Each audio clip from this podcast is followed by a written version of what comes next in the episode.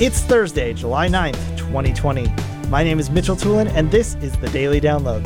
Support for AV Nation is brought to you by The Presence Summit. Join us on July 15th for the first annual Presence Summit, a full day of online communications professional development, helping you take your team's online communications capabilities to the next level with executive speakers from Zoom, HuddleCam HD, Starin Marketing, and much more. Learn more at PresenceSummit.com. Today's Daily Download comes from Resi Week 193. Matt Scott is joined by Stephen Bronner, Vin Bruno, and Mike Grubb talking about Samsung's wall display being installed in the residential space. Stephen Bronner starts off talking about the convergence of the resi-commercial market as more commercial solutions become used in residential spaces. Yeah, it, it absolutely proves that people doing commercial video are right, that you can build a wall out of tiles. I think Planar is probably sitting somewhere going, uh, excuse me, um, hello, we've been doing this for a while.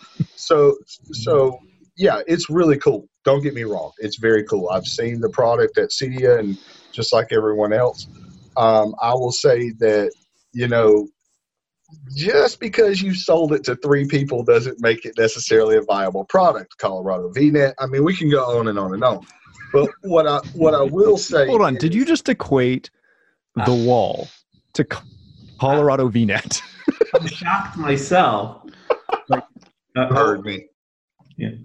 So so anyway, I I will say this: um, there are extreme luxury items that we sell in limited quantity in our industry. Our job is to sell a, a, an exquisite product to an executive clientele. So that's what someone has done. It's an exquisite product. At that price point, it's obviously an executive clientele. So, uh, do I think it's worth it? Absolutely. If that's what you want to spend your money on, I think it's an incredible picture. I don't think that I think that technology is really great. I love the way it looks. Um, but like I said, uh, it's it's interesting to me. Uh, I think that the biggest eye-opening thing to this is just how segmented part of our industry is. We talk about resi-mercial and people that cross over between the two, but here's a concept that's been around for I don't know a couple of decades. You Yeah. take small screens, you put them together to make a big screen. Commercial guys have got to be looking at this going, what are, what's the big deal? And so when I saw it, I thought to myself the same thing. I remember when I designed a DNA helix out of planar uh, square panels. Uh, they were bezel-less square panels. You put them together. You could build anything you wanted to. I designed a DNA helix. Uh, it was awesome. And I look at this and I go, what is the difference?